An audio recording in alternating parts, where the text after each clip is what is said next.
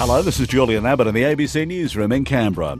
Two big bushfires burning to the east of Canberra have been downgraded from emergency warning alert level.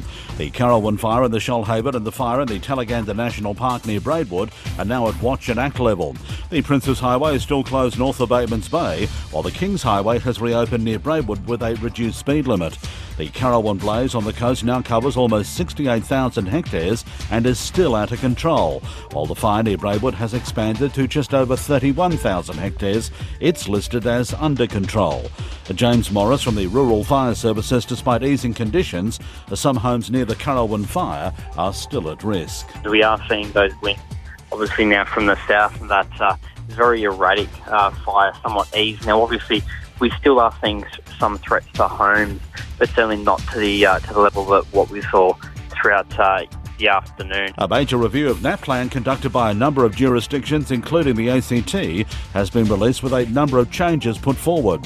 A key change would be to move the test to the start of the year instead of May to give schools more time to address problems. It's also called for a change to the years which are tested from 3, 5, 7 and 9.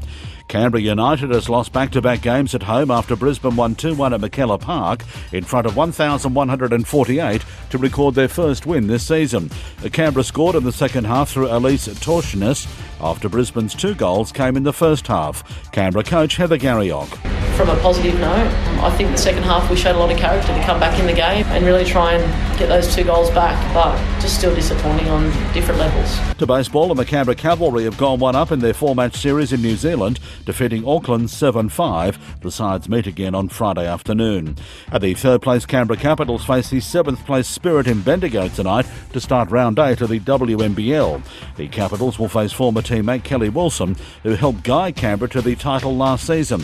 And Capitals coach Paul Goriss says she's playing the same guiding role for Bendigo. We've done our scout work, obviously, on Kelly, but she's only one part of 10 people that we've got to manage and defend. And, you know, still Kelly's a big part of, you know, our scout and what we've got to do because she's such a great player. And a reminder, a total fire ban is in force in the Southern Ranges in New South Wales. That includes Queanbeyan. And that's the latest from ABC News in Canberra.